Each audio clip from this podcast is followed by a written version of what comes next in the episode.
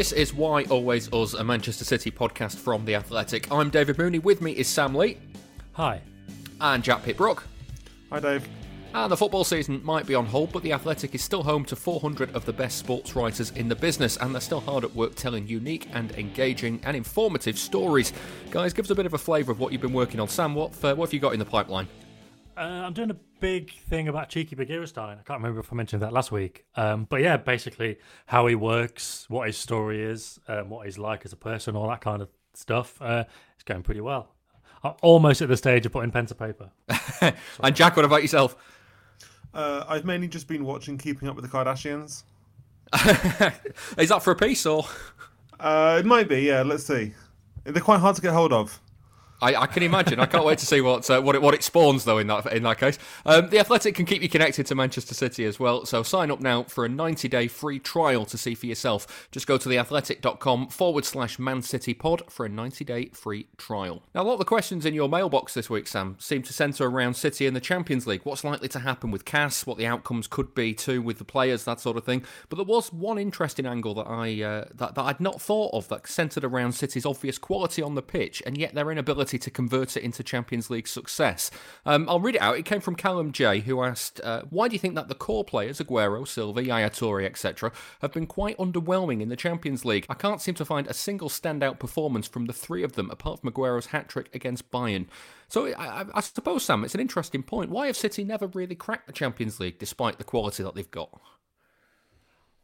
Well, I suppose collectively and individually, it's it's kind of the same thing, isn't it? But oh, yeah, I thought this was a really interesting question. Um, I did reply to everyone, but yeah, I wasn't allowed to file a seven thousand five hundred word article, so I was told to come up, well, come up with a list of like the the best, best most interesting questions, and yeah, obviously I left this one in it because I thought it is really interesting and annoyingly, especially for a podcast, it's a good debate, but I don't know if we're ever going to reach a conclusion on why. I always like to be able to say, oh, yeah, it's because of this, or, you know, this is what the players think, or whatever. I, I don't know, but there's loads of different things we can discuss. And basically, what I did in the answer was play devil's advocate a bit. Um, in your question about why City haven't done it in the Champions League, I suppose the first topic to look at is, you know, for the first few years and not getting out of the group stage, and ties into everything that Guardiola says about, um, you know, the stature of the club and history and the weight of the shirt and all that kind of thing a kind of a, just a general lack of experience in the Champions League over the first few years, and and maybe that's one of the reasons that nobody performed to their best. But I, I think I saw you make the point on Twitter, or certainly to me privately. I can't remember now. My brain is um, that you know other clubs come into the Champions League and you know their lack of history in the competition, like Atalanta this year, it doesn't necessarily impede them. So, uh, what does everyone think about that in terms of you know lack of top level experience in the competition? Because it doesn't. It can't be that. I don't think. Well, I was going to say, Jack. It, it, again, like Monaco, Atalanta, these are teams that have that have come into the competition and taken it by storm. So, with City's quality, why couldn't they do that under? I mean, they they took the Premier League by storm under Mancini. Well, I guess just because teams have succeeded without experience doesn't mean that experience doesn't help. I do think, maybe not so much now, but certainly in the early days, you know, the Mancini and probably Pellegrini days, City did lack that experience. I think that's totally. I don't think that's like excuse making to say that. I guess the main thing I come back to is winning the Champions League is really hard. Like it's so hard to win the Champions League.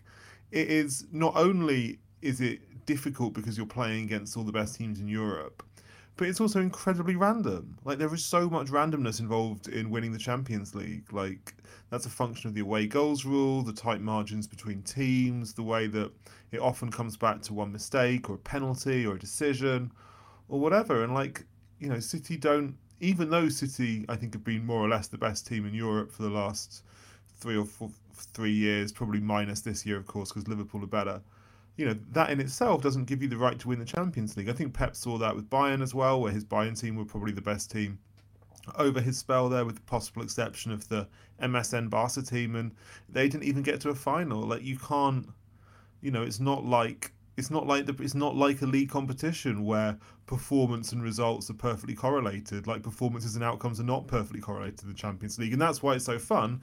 But it's also why I find it a bit I don't know. I think we can sometimes get a little bit wrapped up in, you know, this player or this team must win the Champions League. Like it's hard. It's really, really hard. So Callum asked the question, you know, in terms of these three individuals, Silva, Aguero, and Toure not putting in a standout performance apart from the the Bayern hat trick from Aguero. I as you, know, season City fans, the pair of you, are we agreeing actually first that that is true? Because it, does seem it does seem to be true. I suppose the follow on is what do we define as a standout moment? But I think But the the only one that I can think of that that that would kind of come up to that, that level is Joe Hart a couple of times. But again, Yeah. you, you're asking your goalkeeper to be three, is he? Yeah. You- You're asking if you're asking your goalkeeper to be on that sort of level, then you've obviously got problems in front of him. I mean, I think of that Barcelona game where he was absolutely incredible in the Nou Camp, or, or the Dortmund home game where where they just couldn't seem to get anything past him, but but for that one effort, I think from Marco Reus. So I I mean, other than that, I don't. I, again, I can't think of a standout kind of Yaya Toure performance in the Champions League or, or, or something like that. I don't know about Jack. Yeah, I always thought Yaya Toure, we really didn't see the best of him at all in the Champions League for City.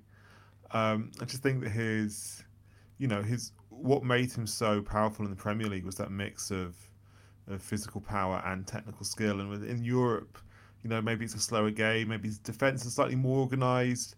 It just didn't really seem to work for him at all.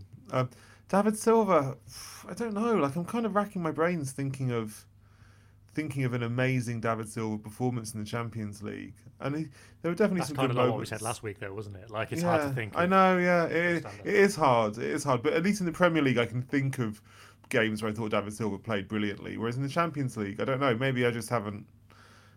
Nothing springs to mind at the moment. Is there anything, Sam? What, what, No, what about maybe in 2016 run under Pellegrini to the semis? No, I'm trying to think because uh, I was at all the games. Like, uh, the but the PSG away game was kind of chaotic as well, and not a kind of David Silva game. Uh, maybe that's part of it as well, because the Champions League, the games we remember about the Champions League, normally in the the semi-finals, they're just they're just so dramatic, aren't they? And that's not a David Silva kind of game. You know, that's not the kind of performance, and and that's the kind of thing about what is a standout performance. I was thinking you know, Bale against Inter, even if it's not a performance that is, you know, is going to get you to a final. And like Gerrard against Olympiacos, at least that was a game that pushed Liverpool through. They're the kind of moments I'm thinking of, and that, yeah, as we said last week, that's not the thing that David Silva does. But no, as- as far as 2016 goes, I don't think so. Like because it was Kiev, wasn't it, the first one? Then PSG. I mean, Kiev was quite an easy game in the end. They played well. PSG De Bruyne ran the show against PSG at, at home. Yeah. Um, yes, at home, yeah. And then obviously the, the, the two legs against Real Madrid, nobody did anything really. I mean, in terms of, of when you think about City of that era, though, if it if it is a mentality thing, if the, if the shirt was weighing heavy on the shoulders, as you said, Sam, then I mean, uh, surely that there was enough kind of experience in that squad at the time anyway to to have carried it through. You think of players like like like Vincent Kompany, like David Silva, like Yaya Toure, who'd, who'd already won the Champions League. There, there's a lot of there are there is a lot of big personalities in that squad, Sam. Yeah, exactly. That's what I mean back at the start. More in terms of the individuals when it's like, oh well, surely you know, surely the the lack of experience doesn't make any difference. Um, well, I was thinking in terms of the individuals because, of course, you know, David Silva won the World Cup before before that, and he obviously won um, won the Euros, and yeah, Toure obviously won the, the Champions League as well. Um, nothing seems to have phased Aguero, even though he hasn't quite got those medals to reflect that. Um, and obviously, since then, even not in 2012, but you know, he's been to World Cup finals and, and that kind of thing. Um, but uh, yeah, may, maybe collectively, it was that kind of lack of. I don't, I don't know because I, I was when you mentioned Joe Hart, that was instinctively it made me think of that is a very old-fashioned kind of British performance in Europe, isn't it? It's kind of Yeah, like, yeah, well, these la- these lads are better than us, so we're just going to hold on, and if we can get a result and the goalkeeper's the man of the match, and we put in a heroic performance, and I think that's changed over the years. But I was about to say that generally doesn't work in Europe, and generally it doesn't. But obviously there have been exceptions, and Chelsea in 2012 are one of those exceptions. But that just goes back to what Jack was saying about it being unpredictable. Uh, yeah, it is strange that you've got players like that, the ones you mentioned, big characters, and you know even characters that you know they're not in that pantheon. But, you know people like Nigel De Jong, you know experienced players like that. Again, somebody else who played in the World Cup final. Um, it was odd that they couldn't do it, and you know Mancini, a good tactician. There's a piece on the Athletic on Tuesday about the Premier League's best tactical alterations, and you know Mancini features heavily in that, as you'd probably expect. Uh, so it, it was strange, but uh, yeah, experience as a collective, as a collective, and why City haven't won it early on. I think that lack of experience is a big thing. But what I mean by I don't think the experience can be in it like a factor individually is because you would imagine Yaya Toure, even if it was against CSKA Moscow for argument's sake, and I'll just remember that game because he was actually sent off once, wasn't he? But yeah. if you know, it doesn't need to be a big game to have a standout performance. So it is odd that individually those players haven't been able to do it in a way that makes you think, oh god, yeah. But obviously City have had big nights, like obviously Roma away when the chips were down, and, and beating Bayern Munich, even though it was a bit of a farce with the with the whole goal difference thing. You know, those last group games they have done well, but it's it's weird that yeah, there hasn't been somebody like Toure taking it by the scruff of the neck. And Jack, we praised Roberto Mancini on, on previous podcasts for changing the mentality at City and, and kind of instilling a winning mentality at the club. And yet he himself, I mean, he's not done it anywhere else in the Champions League either, so that, that's probably his individual failing. But he wasn't able to get over the line in the competition when he was able to, like, he took on Sir Alex Ferguson and beat him. Yeah, that's true. I wonder whether, I don't know. Um, I think you know, you've got to go step by step, really. Like City, Mancini's job was to make City able to win trophies and compete domestically, and there was no question that the priority of the fans, the the whole club at that time was, you know, beat Manchester United, win the win the first domestic trophies, win the first league title. He did all that, and I think in, I, I I never felt like the Champions League was especially important under Mancini. Uh, not to the fans certainly, and probably not to the overall project of the club. Like now, it's very different, and the Champions League is important. Um, but may, and you're right, maybe there was just a kind of tactical, and I wouldn't say failing on Mancini's part because he was very good tactically. I just I never got the impression it was as nearly as much of a priority as it's become since. Yeah, I mean, uh, the, the flip side, Sam, we, we were talking about Guardiola's exits from the Champions League as well recently. I mean, you, you look at, at, every single one of those draws that he's had, there's been some element of of misfortune in there. You look at Monaco. That I mean, that first leg, like like you've talked about the craziness in the in the games. That first leg, City played as they should have done, but the second leg they stopped playing how how how uh, he asked them to. Liverpool they got blown away by the first half an hour of the game. Spurs was that that that absolutely you know mental second leg where with the VAR decision cost them. There's been an element of you know, each one of Guardiola's exits, there's there's almost been a perfect storm that uh, uh, of of how, of how to beat a Pep Guardiola team. Uh, yeah, I, I, don't know because uh, even if i I'm trying, I'm trying to kind of marry up the two again. The you know the team element of it, and you know City, they probably deserve to go out against Monaco over the 180 minutes. Definitely did against Liverpool, even though things should have been different, especially would have been with VAR. Um, Spurs was unlucky, um, but I'm just trying to go back to the yeah the, the standout element, and you you would you would think that, especially in a Pep team, even though it's all about the system and the players understanding the system, like so many of them thrive. So in the Premier League over last year, you, you could remember a big Sterling performance or a big Sane performance or Aguero or De Bruyne in particular, David Silva as well. But yeah, it, it is odd that even in the Champions League there hasn't been that. And I suppose the other, probably the the biggest thing again because going back to what I'm saying about it doesn't necessarily need to be in the knockout stages to have one of these performances.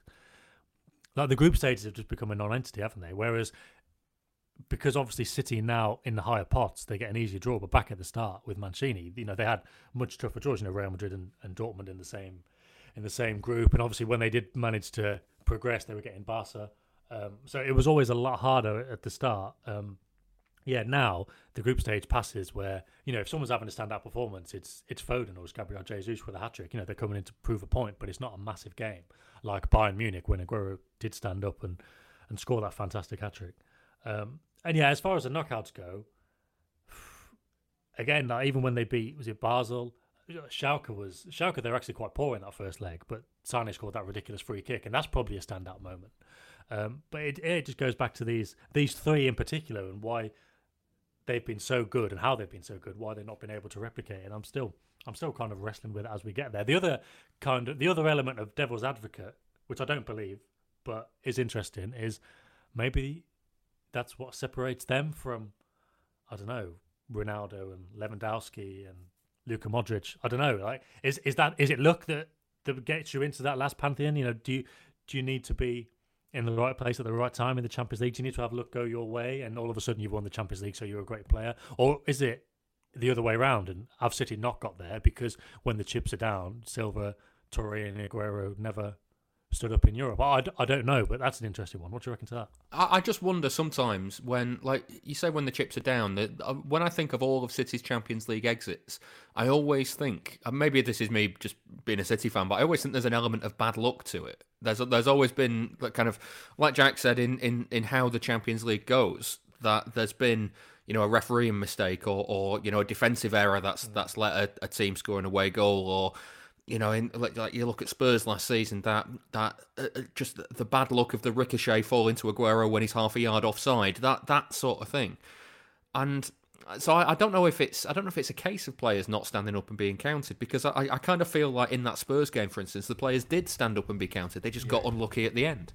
What I would say is that I think I think that Pep Guardiola's teams suffer from the fact that because their whole game is based around control, like perfect total control of everything that's going on, and you know dominating the ball, playing playing exactly how they want to play, and that's how you get 100, 100 points, 98 points in the Premier League. He's that's how he's got ridiculous points totals at Bayern.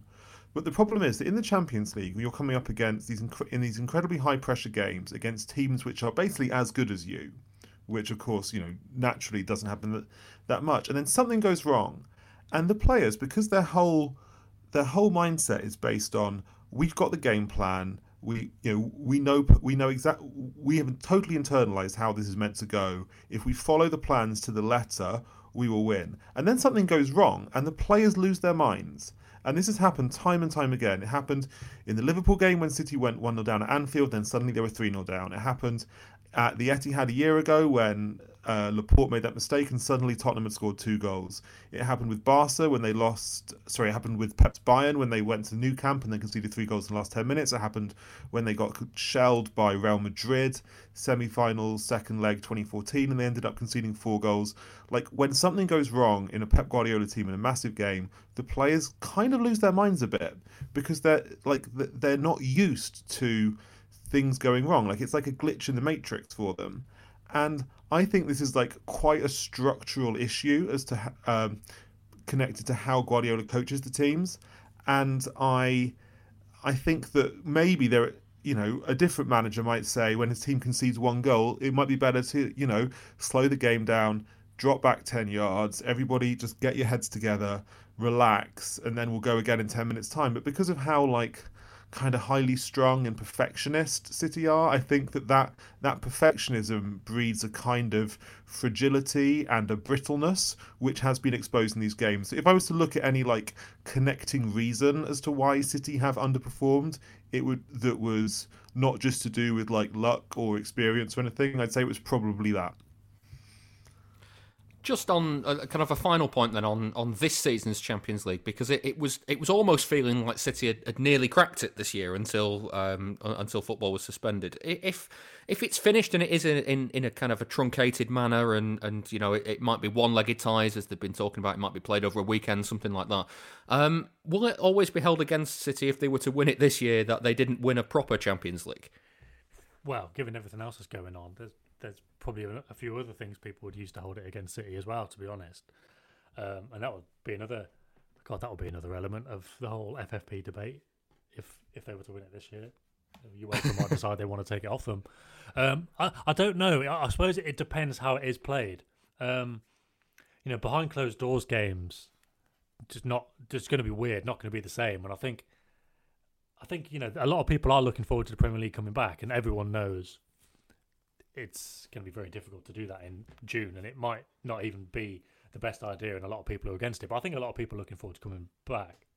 But playing it behind closed doors, you get the first weekend out of the way. You might get the first couple of games out of the way, but then when all the places are decided and nobody's at the stadium, and you've got to play every three days, and you know Burnley have got a small squad, and they're they've got to play Wolves, and neither team you know are going to do anything.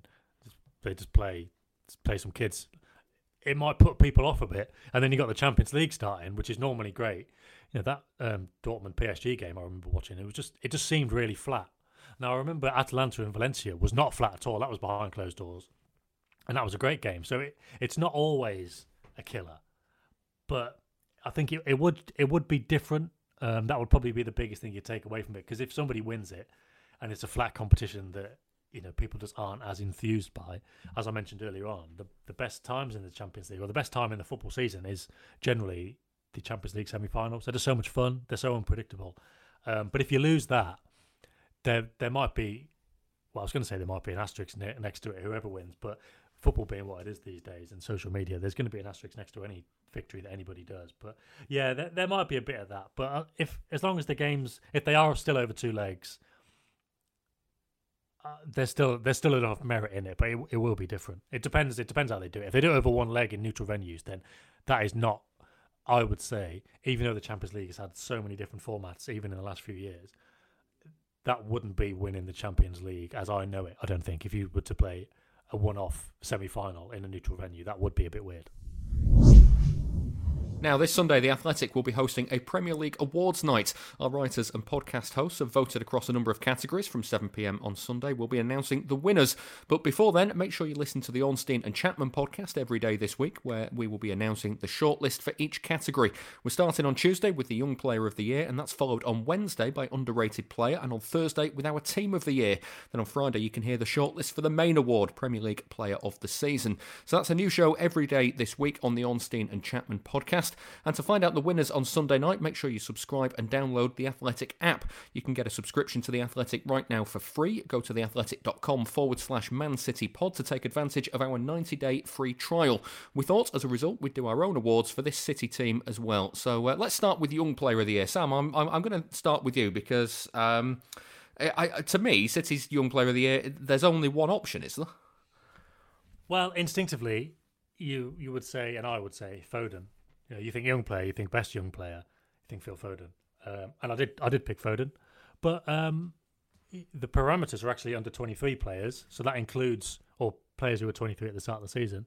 So that includes Rodri and Gabriel Jesus, and you'd probably have to say that both of those, even though they haven't had great seasons, they probably contributed more to the first team than Foden. You know, there's more of there's more of demand on them. Um, there's more pressure on them, and fine, maybe that comes from being four years older than Foden. But it there could be an argument for one of those two, just in terms of what they're expected to do and what they have done. Um, you know, Gabriel Jesus got something like 18 goals. Um, so you could say they've made more of a contribution to whatever City have done. Um, and then the, the, other side of it is, if you're looking at like pound for pound, Eric Garcia, whenever he's played and given, you know, basically every other centre back this season has been awful, and Eric Garcia, whenever he's played, he's been fantastic. So pound for pound, he's probably been the best young player this season in terms of average performance level. But he's only started four games, I think it is. Um, so you couldn't really pick him. So in eventually, I did come back around to Foden because it's one of those where even you know he's not played well in every game he's played. In some games, you know he hasn't really done a lot, or he's just kind of you know he's he's got by, he hasn't stood out. But there have been games when he's really shown people, yeah, this this kid is is something. Um, something special, really, and something that we, we should be getting excited about. And he's he's justifying the hype that follows him around. And I think, in particular, um, that Aston Villa Carabao Cup final just before this break, he was kind of really taking off then. But I suppose for every high, you've got a low because he played against United um, just before the break, and again didn't do a lot. But yeah, in the end, I went for Foden, and I just think that it, it couldn't be anyone else. Whether it's hype, whether it's his own performances, whether it's whatever I think he has probably been City's best player this year, just about. Jack, does your does your vote go for Foden as well? I think it has to. Yeah, there's not really. I mean, I know you could, could maybe give it to a slightly older player, but I think that's really against the spirit of a young player of the year award. Um, yeah, Foden has. I know, I know people always say that they want him to play more, but he's still playing a fair bit given how young he is, and he has been really good. Like there have been quite a few very very good performances. Like I remember just two that stand out to me that I've seen in the flesh. Uh, Oxford away in the EFL Cup in December. I thought he was fantastic in difficult conditions. Uh, he ran the game again. I mean, don't laugh, but Port Vale, FA Cup third round at home. He ran the game, scored, was best player on the pitch by a mile. That was in early January. He's played, you know, played a handful of Premier League and Champions League games pretty well. He's not really looked out of place. Like his, you know, we all know he's got that amazing technical ability, the ability to turn and move with the ball, as well as being incredibly energetic off the ball as well. So yeah, I think it has to be Foden. Yeah, there was an Atalanta game as well where he created four clear-cut chances in the Oh, same yeah, game, yeah. which is which nobody weirdly Di Maria did it on the same night for PSG, but nobody had done that in five years.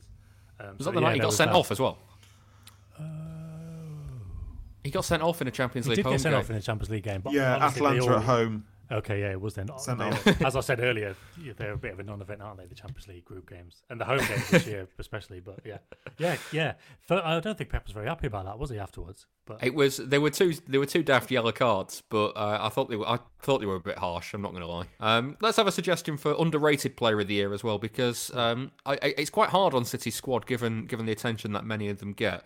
Um, Jack, have you got any ideas for this? Well, I mean, I might be stealing your idea because I saw it in the notes you sent around beforehand. But Mahrez, I think, has been good. Uh, I know he's got, you know, had a fair bit of stick over during his time at City. I think that goal he scored at Brighton to seal the title back in May would have, you know, has done a huge amount for his confidence because he's looked better this year. Like he's looked, he's looked more at home. Like last year, he looked like a player from a different team who'd been like transplanted into City and didn't, didn't really work. Whereas now he kind of looks up to speed. Um, I think he's probably the the like the standout surprise player for me. I mean, amongst not many, not many actual surprises. Yeah, Sam, have you, have you got any other ideas to throw into the mix? well, I, I think Fernandinho's been all right as a centre back.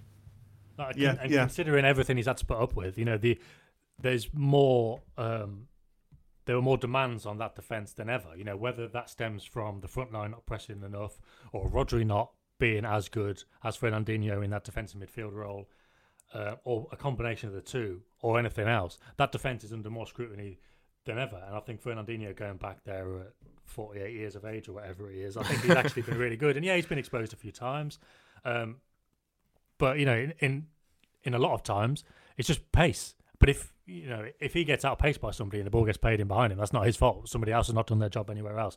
Um, so he probably deserves a mention in that sense, in terms of being underrated, because I think some people have been critical of him. But other than that, I really don't think so, because I wouldn't say any of the other centre backs.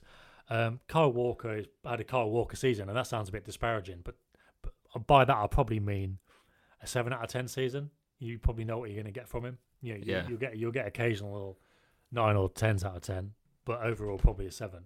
All the left backs have been bad. Ederson's not had a great season. The only, the only other name I thought maybe throwing in there because uh, obviously uh, you know people people fret when Sergio Aguero's not on the pitch, but I thought when when Gabriel Jesus has been been relied upon, more or less he's been all right. he's really up and down. Like again, if you were to take an average, I don't I don't even know what it would be, but it wouldn't be. It's not it's not an average of like solid contributions. It's like Kyle Walker basically. I think Kyle Walker is going to give you a solid contribution pretty much always. But Jesus can have a terrible game and then he can have a really good game. And they can have a terrible game and a really good game, and he's still kind of battling with that. I, I kind of wrote an article with his um, you know personal trainer, performance coach recently, and he was explaining that.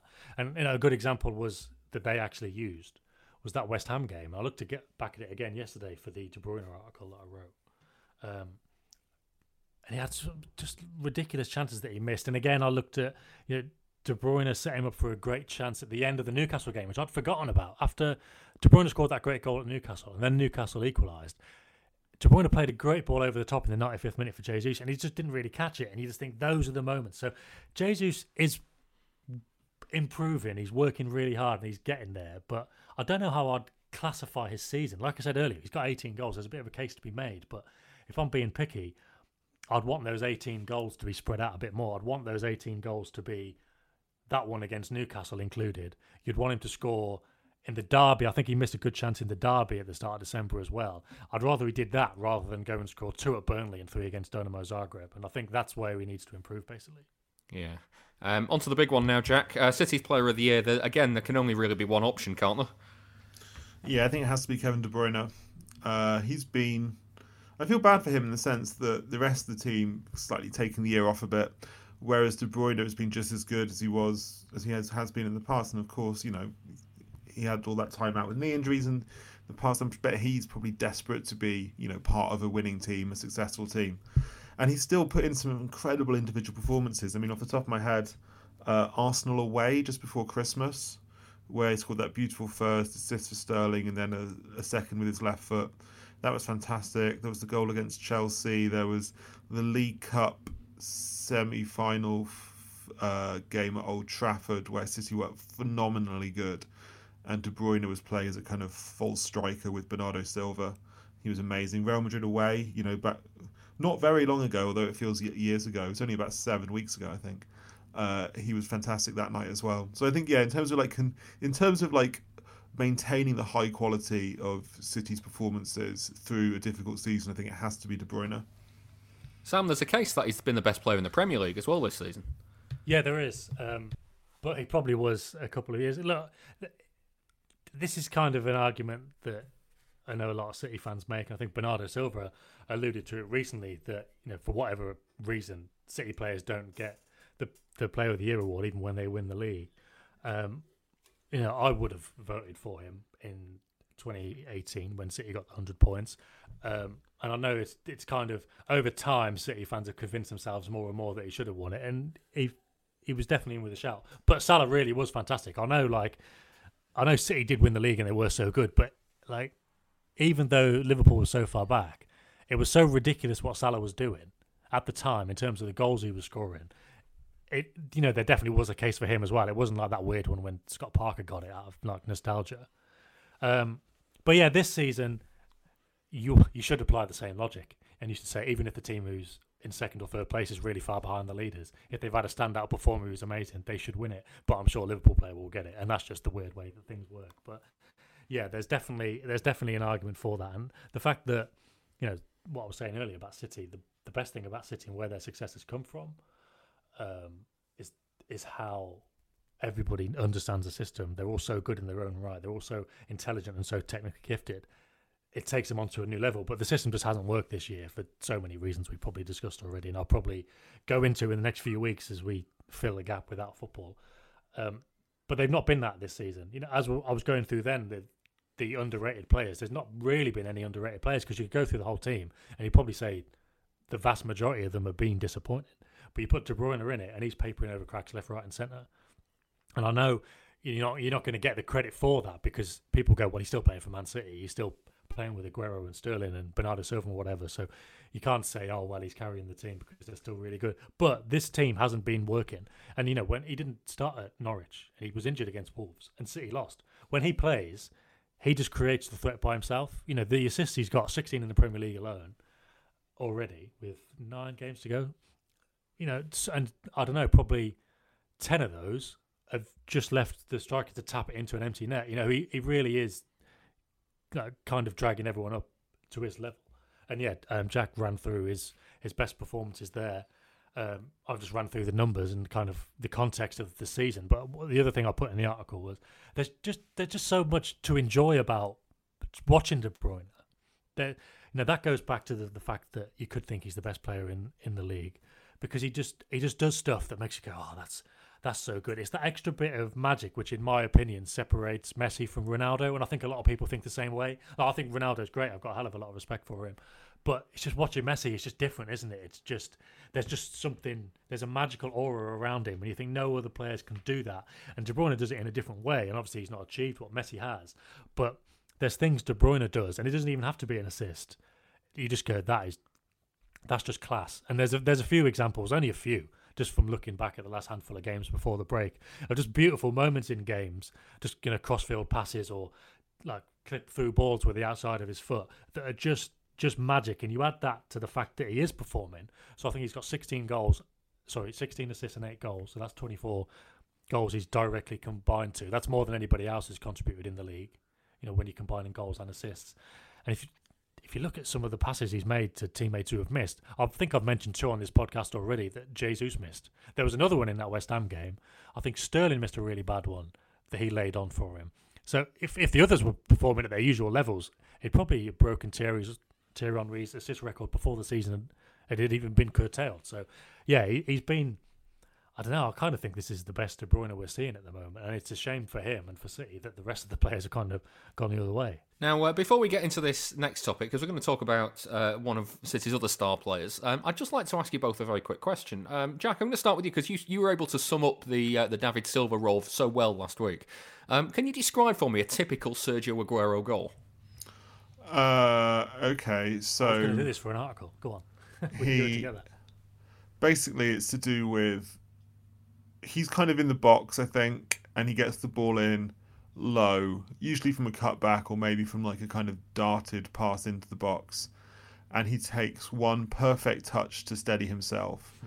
And then, with not that much backlift, he hammers it high into the near post, and the keeper can't get there. So, I mean, like QPR is obviously the most famous goal, but it's actually fairly consistent with a lot of Sergio goals. Maybe, maybe he has like he does a little bit more work in the box with it before he shoots, but generally most uh, Old Trafford away 2013. Again, he kind of takes there's probably two touches there before the shot, and he's kind of off balance as he hits the shot. But yeah, generally I'd say uh, one or two touches inside the box, near high into the near post. Basically. Sam, Sam, what, what, what, what's your kind of conclusion from it? Yeah, um, it's it, it is a goal at the near post. Yeah, it, obviously, I think instinctively you just think of the QPR goal itself, but he does he does do that a lot, and JPB summed it up there. That that little touch to steady himself. When I did the big article on Aguero for becoming the top overseas scorer, I spoke to Lescott, and he mentioned how he's you know he's kind of he's he's been there and he's done it, and he just knows to steady it. it he just knows how to steady himself, and he, he just does it so often and still the defenders fall for it because I suppose you've got to try and block it. Because if he does hit it first time and you don't do anything, then he's going to score anyway. But you commit and then he's got you and then he can put it where he wants. But yeah, I, I do think it's that finish at the near post. I think Lescott said, I'm sure it was Lescott, maybe it was somebody else it just surprises the goalkeeper. I think you know goalkeepers aren't supposed to get beat there, but he does it all the time. I think he does it better than anybody else. So I think the classic Aguero goal, yeah, is it is at the near post. Obviously, there was that thread on Twitter about it that you may have seen this week, um, detailing all those types of finishes. But there was a lot in there that go high into the roof of the net, and one of the ones that Lescott gave me as an example was that one at Old Trafford when I think it was three one at the end of the season, three 0 maybe can't remember now. Yeah, tw- tw- 2013, be, where he beats yeah, Phil Jones. That's yeah, it. That's yeah, yeah. I, I, was I was confusing the, the scoreline with the the Moyes one a year later when that was just a route. But yeah, that goal exactly where he got it right on the left side of the box, dance across to the right, and put it in the top corner. I'm thinking even more specific. I'm just thinking that specific QPR goal near post but lower because he does. I mean, he does it all the time, um, and I'm sure there's going to be about 15 examples. And yeah, the longer this this goes on without football, the more I'm going to start drilling down into it and going, let's have a look at all of Aguero's near post goals. But I feel like now it sounds like I'm copying that Twitter thread. Well, it was that Twitter thread that, that, that set me off. It was posted by uh, at City's era, uh, a guy called Ben, and he, he makes the argument that Aguero was the best finisher of all time at the near post, and he's kind of got a point, Jack. Yeah. Oh, another one that I want to mention is Tottenham Champions League Champions League quarter final second leg at the Etihad last April that amazing goal where he just hammers it into the near post. Uh, that would have been in the second, the goal which briefly put City had City going through early in the second half. Um, do you know which one I mean? Yeah, that yeah, was incredible. It, was, it, it, came just before Llorente uh, handled it into the net. Um, yeah, it came on yeah. about 50, 50, 55 minutes back when City yeah. were all over Spurs. Um, the, the, the power there was ridiculous, and I remember everyone in this. I remember sitting in the press box and the ball went in, and we were like, well, I know he. And I remember thinking, I know he does that a lot, and he's done that hundreds of times for City. But when he does it with that much power from that narrow angle, I'm still like, Jesus Christ! Like I can't believe he's done that. And even Hugo Lloris, who's you know a fantastic goalkeeper and has faced Aguero consistently over the last seven years, seven or eight years, was thinking, God, like how, what on earth are you meant to do with that? But yeah, the best near post finish, I don't know. Like the player that he always gets compared to when he's coming through as a kid is Romario in terms of that like stocky power and that like absolute ruthlessness and going straight for goal. I actually can't remember. I mean, Romario was slightly before my time as a fan, but I would love to see some Romario. You know, if somebody put together a Mario compilation, it'd be interesting to see the kind of comparisons between the two. The one I always think of, Sam, is that, that Liverpool game uh, where City had to win uh, last season, and I, oh. the ball came into the box at the near post, and I thought, how on earth has he beaten yeah. Alisson from there? It's an amazing goal. Um, it's an amazing goal that because I looked at it again recently, and he was down on the ground. I think the ball went out wide, and I, I think he had a bit of a, t- a tussle, probably with Lovren because it was Lovren who he beat, and it was weak. He he was kind of half complaining for a penalty, but he was sat on his bum in the six yard box, and the ball went out wide. And he got up and kind of got back in line to make sure he was onside. And then all of a sudden, the ball's come back in, and he, it was like he just vaporized into thin air and then reappeared on the other side of Lovren and just battered the ball into the top corner from a, a ridiculous angle. It was just it was just the way he got away from Lovren, and we did. I remember we did a um, another podcast directly after that game, and I remember saying, "Yeah, well, fortunately for for City, it was Lovren because I, I really don't rate him whatsoever." But I, I, I just think Aguero in that mood, I, it could have been Van Dijk. I really do think that because he just the craft he showed to get to get into that position. We talked about the finishing already. We know he can do it, but just to get there, that that just shows those instincts he's got so well. And what Wayne Rooney did an article at the weekend about the art of goal scoring, and he he was talking about the things you've got you got to know as a as a number nine. It's just people say it's it's luck, you know, being in the right place at the right time, but you know you, you do need an instinct for it. You do need to work at it, and he, he used Aguero as you know the um, the modern example. And yeah, that goal is is a great example. And anyone listen, I'm sure they remember it. But if if you go and watch it again, if you seek it out and just look look for that movement to, to get from one side to, of Lovren to the other in a blink of an eye, that was more impressive than the finish for me. And also on his left foot as well, the finish. Yeah, yeah. Uh, I'm just sorry. I've just I've just found the clip on the internet and just watched it back again now. It's amazing the way that he kind of the touch past Lovren and then the spin to get his body in line and then just to smash it with his with his weaker foot right over over the keeper's shoulder. Yeah, it's fantastic. Uh, Sam mentioned um, some other Premier League greats there, uh, specifically Wayne Rooney. I mean, when you look, Jack, at, at, the likes of Wayne Rooney, Alan Shearer, Thierry Henry, where does where does Aguero sit? And I'm not, not just talking in terms of, of goal scoring numbers, but actual kind of contributions to the team and performances, like like that that that class that, that those players exist in. I think he's been more consistent than he's probably been more consistent than Henry in terms of maintaining basically the same level. I mean, look, we'd have to compare the numbers. I actually don't have the, I haven't checked Henry's numbers, but you know, he's won more, won more Premier League titles than Thierry Henry. He has. So let's just bring up. Sorry, this is going to make quite boring listening. As I bring these, as I bring this information up, yeah, Henry's numbers were actually very consistent. He had what one, two, three, four. He had five consecutive seasons of twenty-four plus Premier League goals. But I'd say he's like I'd say Aguero's record is as good as Henry. Um, obviously, Rooney's slightly different because he's had uh, he had a longer career in the Premier League, playing you know at different teams in slightly different roles. Uh, probably didn't have the same like top level goal scoring peak as Aguero and Henry. I think I think where Aguero I think where Aguero falls down compared to Henry, Shearer, Rooney. He doesn't really have like he you know he doesn't he hasn't played for one of the most popular teams in the country, like which I think makes a difference to how these things are considered. I also think he doesn't have much of a kind of I don't know how influential he's been. Like he's not really if you look at Henry, you know what I mean? Like he's Henry had this kind of charisma and he he defined that kind of very charismatic, stylish Arsenal team. And while Aguero has been incredible, and City's four Premier League titles that that they've won would have been impossible without Aguero, I don't think he's got that same kind of influence, charisma, if you know what I mean. I think he's just yeah. fantastically efficient at what he does. So in that sense, he might be more like, say, like a Ruud van Nistelrooy, who you know obviously he's had a much better career than Van Nistelrooy in the Premier League because he's done it He's done it for a longer time. He scored more goals than Van Nistelrooy. He has been, you know, because Van Nistelrooy's peak was actually quite didn't really last that long in English football. Um, but I I feel like he's not he hasn't really got that same like Cantona, Henry, Bergkamp, Rooney Hmm. style, like cultural power. I guess. Yeah, that's exactly it. That's exactly it. And I, have I've had this conversation before with people who work with Aguero a couple of years ago, and they were like, "Why do you not think he gets the recognition? If you're in inverted commas just a goal scorer, you need to score a hell of a lot of goals, and he has now. Um, so now he's in this conversation."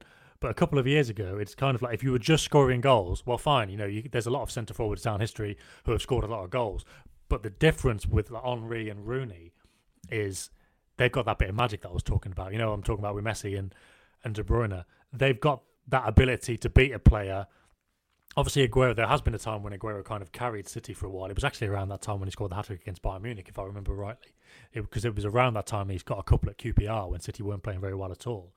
Um, but there's just yeah, there's that extra little bit of magic that Henry and Rooney have got, and maybe that's because of the, the press coverage that comes with it. Maybe that's because they played for you know these these clubs that probably you know liked a bit better than City nationally.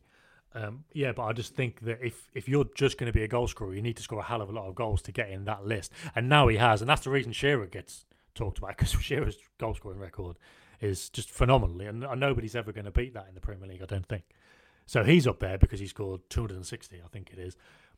Aguero's up there now because he's the top scorer overseas, but you need to be an amazing goal scorer if you're going to get into that bracket of Henry and Rooney because they had that ability to score.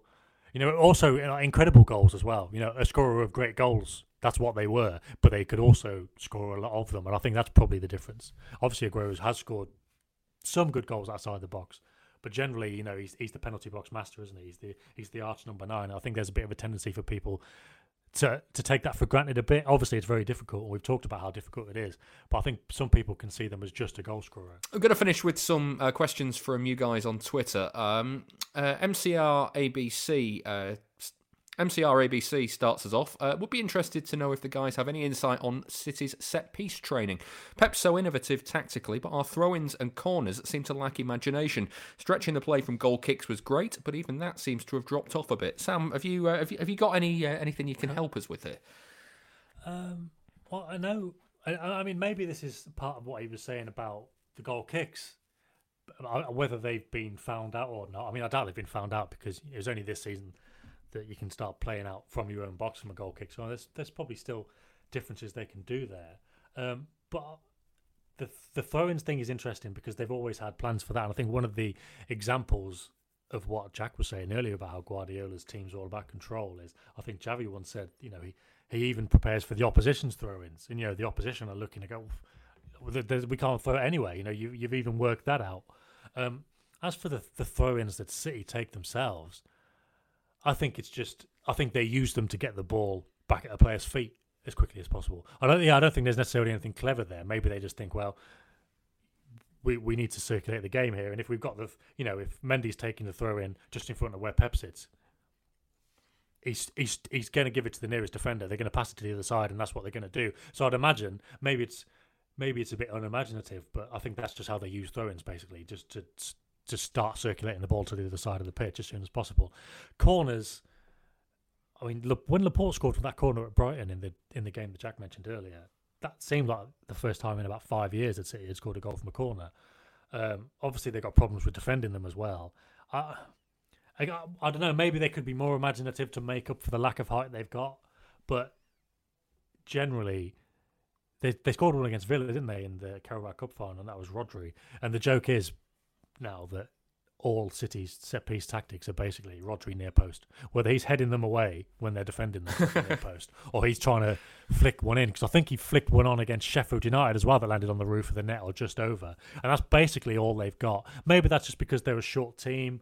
I don't know. Obviously, one of the areas that Arteta struggled in after that first season when he obviously did really well, stepping up to replace Torrent, was the work on set pieces. And then they got in the new guy to help out, and obviously Arteta's left. So yeah, maybe they've struggled there. Um, I don't know, you know, if if I could suggest what they could do at set pieces, then I'd probably apply to help out that new guy. Now Arteta's I, I, I don't know. I don't know. I don't know what they could do. Um, I almost think their corners are so bad they should use them as I say they've been using throw-ins and just take them short and try and break down the teams again. But they've had so many problems breaking down teams this season. There's almost no point. I, I always think, Jack, that corners are this big misnomer in football where actually they're not as dangerous as people seem to think they are. No, maybe not. It'd be interesting to see if City did do what, what Sam suggests because it is, you know, Laporte aside. God, I kind of struggle to come up with any good.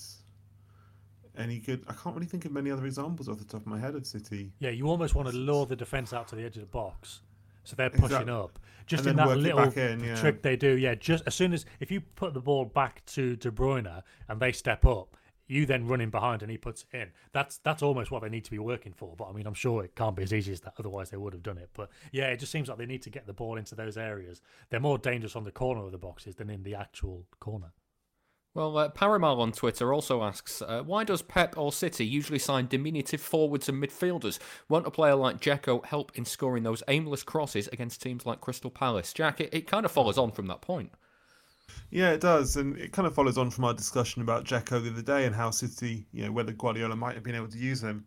I just think it's a function of how they want to play. Like obviously, you know, we all know that Guardiola's style of play is very much based on technical control, possession, dominating the ball, And, And, hard you know- work and mobility. and hard work and mobility and pressing, and that you know that requires you to play in a certain way, and that's why they may, maybe wouldn't have wanted a Dzeko. It'd be interesting to think who who they could have gone for. I suppose they've never really gone for Harry Kane, who is a you know at his peak would have was fantastic at pressing, but now maybe doesn't have quite this one has quite the same legs as before. Yeah, I wonder if they might, but um, yeah, like obviously if you have such a clear template about how you want to play, that is naturally going to form the sort of players you look to sign. And uh, Paul Blacklock on Twitter finishes off with, uh, assuming City lose their CAS appeal, which City players will leave? Uh, Sam, you, you've you've written about this recently. Uh, I've, mean, I've written about the Cas appeal and some of the ins and outs. I, I don't know who's going to leave. Um, yeah, I think this was actually one of my answers in the mailbag that might not have made the first cut. Um, and uh, it's a weird one. Uh, I know Sterling's agent actually came out publicly and said Sterling's going to stay, which is not not something that happens very often. But um, you know, I think he's got some desire to play for Real Madrid one day, and who knows what's going to happen in the transfer market now. But you know, if City were to find themselves in a situation where they were significantly weakened by being out of the Champions League for for two years, then you know Sterling's got a good contract. But maybe if it's a couple of years down the line, then the stars would align for him, and he gets an offer, and maybe he would go. But I'm just speculating. Um, I, I know of another player. I Probably it's probably not fair to to name him because it can easily get twisted. It's fine for you know players to have their desires and want to go and play for certain teams in certain countries, but there's definitely another player who would like to play for Real Madrid or at least Barcelona in a few years, and I think that's act- actively part of their career plan. Um, so again, maybe you know if City were ever forced into a sale, you know, maybe the opportunity would arise. The agents could do a bit of work or whatever for for, for somebody else um, to go as well. But you know, the, by the same token, I've heard that De Bruyne had, had told the club pretty pretty close to the band that you know he, he would stay. Um, I don't. I think there's been a bit of speculation about even even Bernardo Silva. Um, he might look to go, but that's that's all you can do really, because I'm sure the players. I mean, look, everyone's even more uncertain now. But when the ban came around, it was kind of everyone was shell shocked. I think around the club, but it was almost kind of well, the season's still going on. Still got big games to play. The club say they're going to sort it out. There's almost no point in thinking about it, but obviously it's the agent's job to think about it and make sure there would be options lined up. But I'm sure the players themselves wouldn't have given too much thought because there's still so much to be decided. And the message from the club the whole time is they will get it overturned. So a lot of them might just be thinking, well, there might be nothing to worry about anyway. Jack, as a as a fan, would you worry about about losing potential star players? Yeah, I suppose so. I suppose City, you know, over the last ten years, City have been in a position of complete power in the transfer market. Like they've never lost, they've never lost anyone they didn't want to lose. And if you know, if the CAS ban is up, if CAS upheld, upholds the Champions League ban, and City aren't going to be playing the Champions League, and players want to leave, then I guess for the first time, really, they'd have players agitating for a way out, and it's not really a position they've been in before. Even Raheem Sterling's flirting with Real Madrid is not a position that City have been in before. Um, so you know, you can certainly imagine that it would affect them on the pitch. Right. So, well, it's one of those that I think we'll uh, we'll have to come back to in uh, in future shows. Uh, that's it for It's this week. Go away, is it? It's not. No, it's not at all. Um, that's it for this week's Why Always Us. Uh, you've been listening to Sam Lee Yeah, thanks very much. and Jack Pitt-Brooke. My pleasure. And me, David Mooney. If you'd like to get some ad free podcasts, make sure you subscribe to The Athletic and listen through the app. You can get a 90 day free trial now by using the code ManCityPod.